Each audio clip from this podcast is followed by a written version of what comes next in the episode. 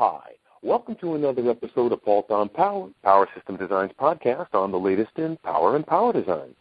I'm your host, Alix Paultre, and today I've got Kiran Kumaraswamy.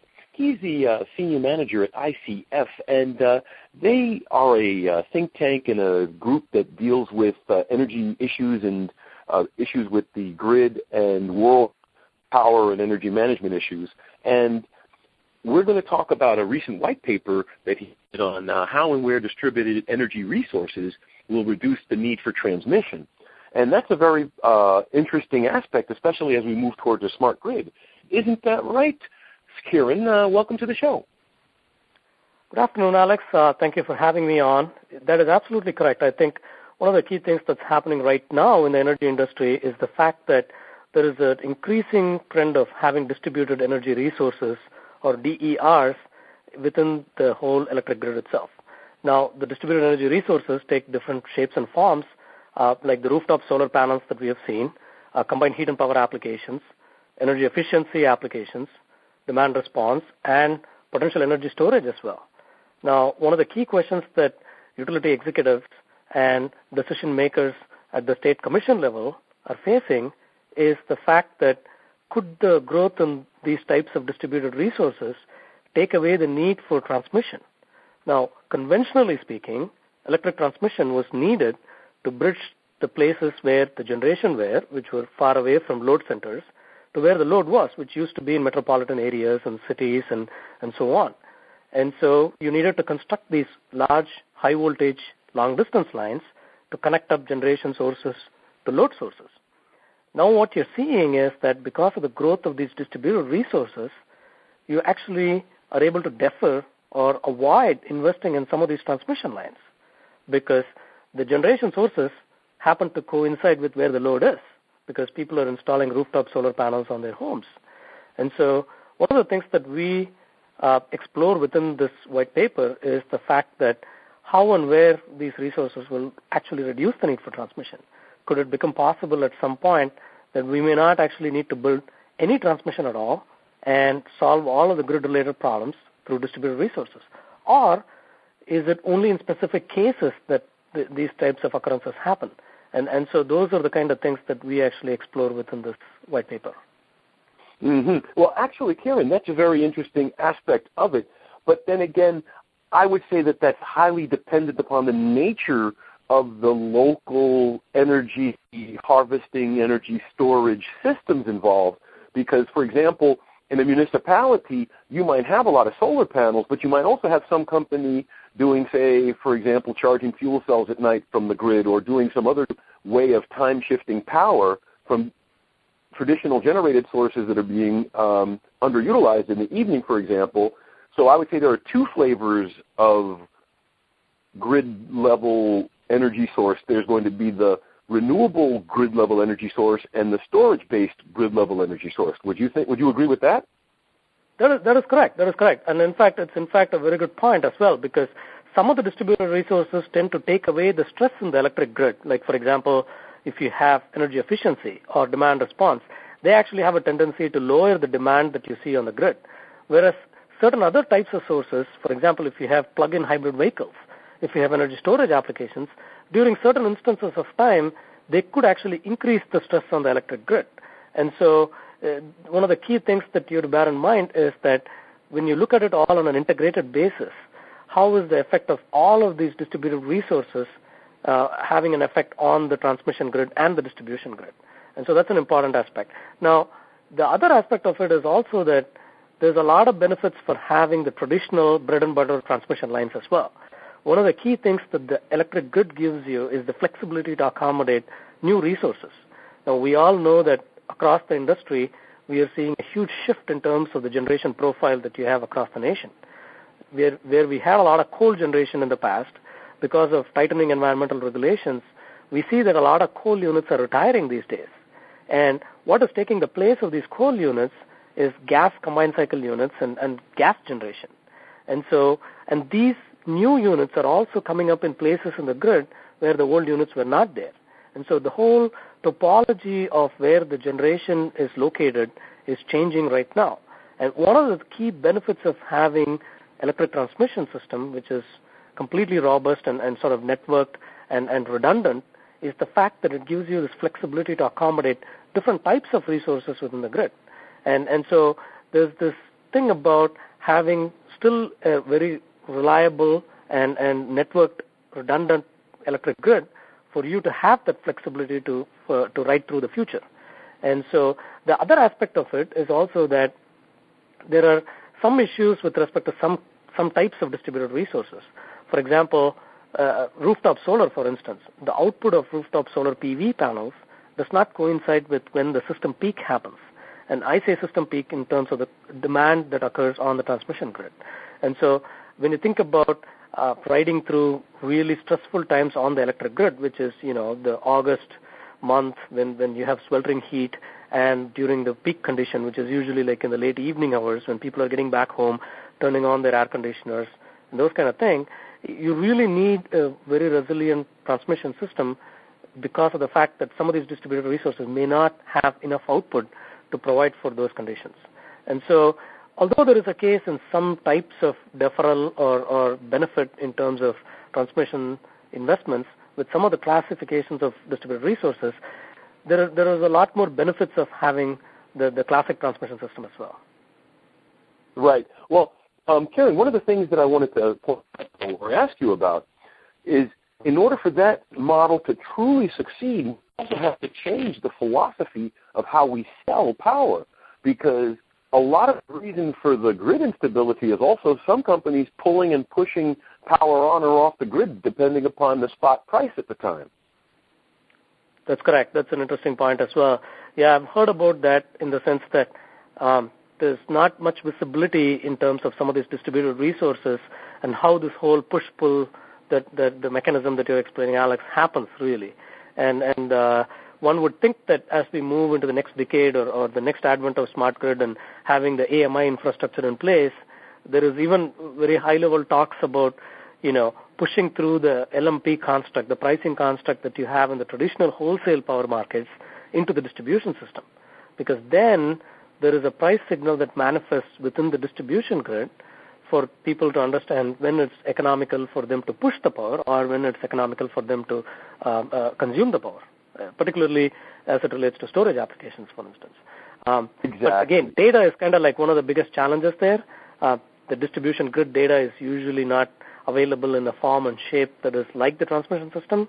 Uh, but that said, you, you would naturally think that with the advent of smart grid devices and, and, better metering infrastructure to, to mine the data, that that construct could happen, you know, probably like within the next two decades or so. Yes, I agree with you completely. But then that also throws in aspects. Like I, I think going back to the issue of money, I my greatest fear is as we move towards a smart grid is that it'll almost look like Wall Street with high-speed computer programs doing spot energy pricing, and your your washing machine will have to negotiate on the spot price of power before it'll let it turn it on to wash your clothes. That's true. It is possible that way, although you, you would think that the, these the, the the the time intervals that these things vary on may not be as sophisticated as uh, stock prices, for instance, that Wall Street might tend to think of. Uh, and so and maybe so that there is enough mechanisms that are inbuilt to, to avoid that kind of a manipulative behavior or, or anything like that. So, uh, but but again, you you absolutely need to have the infrastructure in place before anything like this happens. And and and in in in, in reality as well, to realize the true potential of smart grid and smart appliances as well, there has to be this two-way communication that happens um, within the grid in terms of appliances knowing when it's economical or uneconomical to to switch on. So. Right. Right. Well, and that'll either be an economic pressure or it will be a simple system efficiency. The smart house might not be doing it on a price basis, but just simply because it takes less energy at that certain time frame, and it has a general mandate from you to reduce household energy cost. Absolutely. That, that's that's quite true. And, and in fact, one of the projections that we have in terms of distributed resources is also that these resources will grow significantly. Uh, it, this is a combination of two things happening here. One is that the, the capital cost of some of these systems are coming down like crazy. For example, rooftop solar, the prices have gone down tremendously that, that we really expect that by about 2020 or so, this is like a 12 gigawatt market in terms of market size, which which is about a 600% market growth from where we are right now.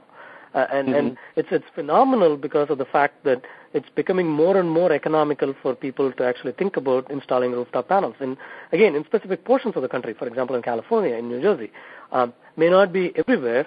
Uh, some of the some of the uh, basic economic principles have to hold good in terms of your solar irradiance and and your your your market incentives and in your specific markets and those things. But we do expect that there's there's an incredible amount of growth that will happen within the solar PV market. Now, the same thing is true with the combined heat and power application market as well. We think that this is like a 10 gigawatt market by by 2020, and this is in part due to the policy issues that are changing. Um, there is a strong incentive um, at the federal level and at, at some state levels for the growth of combined heat and power applications, mainly because of the fact that it really provides for efficiencies for industrial users and, and commercial users of electricity.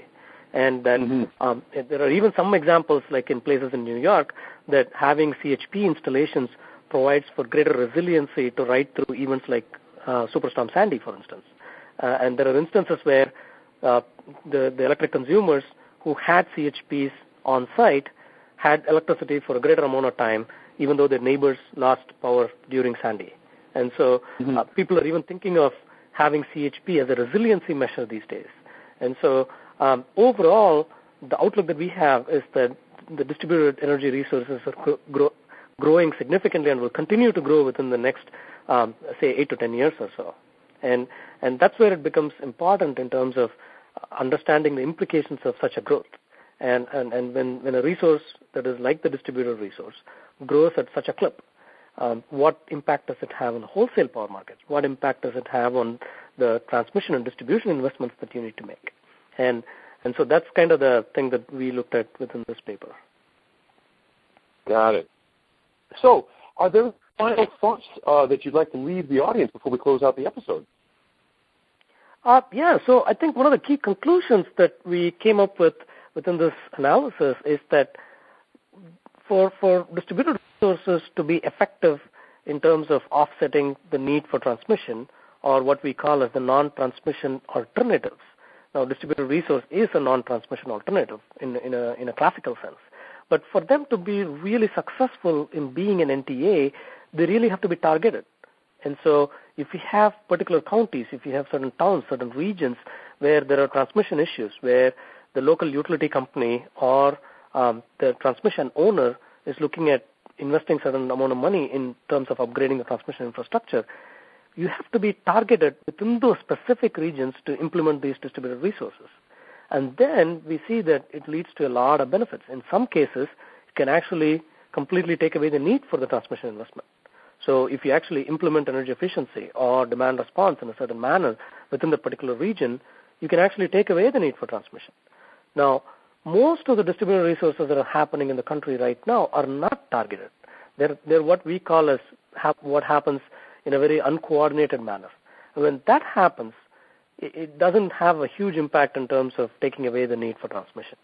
And so one of the key things is that if you're really looking at it in terms of how can we take away the need for transmission projects or transmission investments, then the solution to that is, is go targeted. Be focused in terms of a particular region.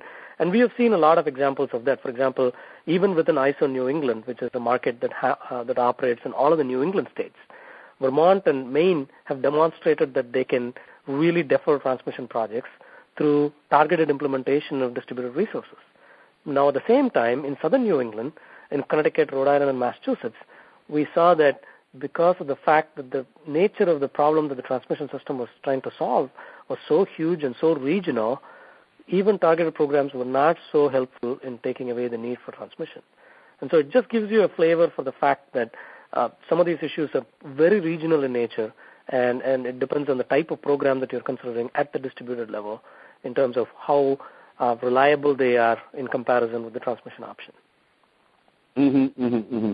Well, and obviously, these are all going to be things that we that we need to consider and must understand as we deploy the smart grid and move forward to a, a better, robust grid. Because as you also pointed out, uh, grid stability is one of the issue is one of the side issues involved in the entire distributed uh, creation of energy.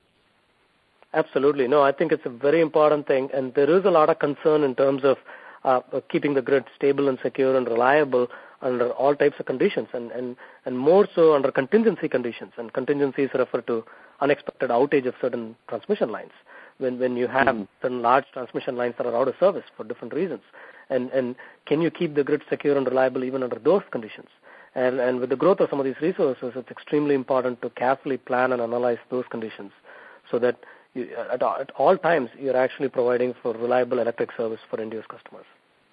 Excellent.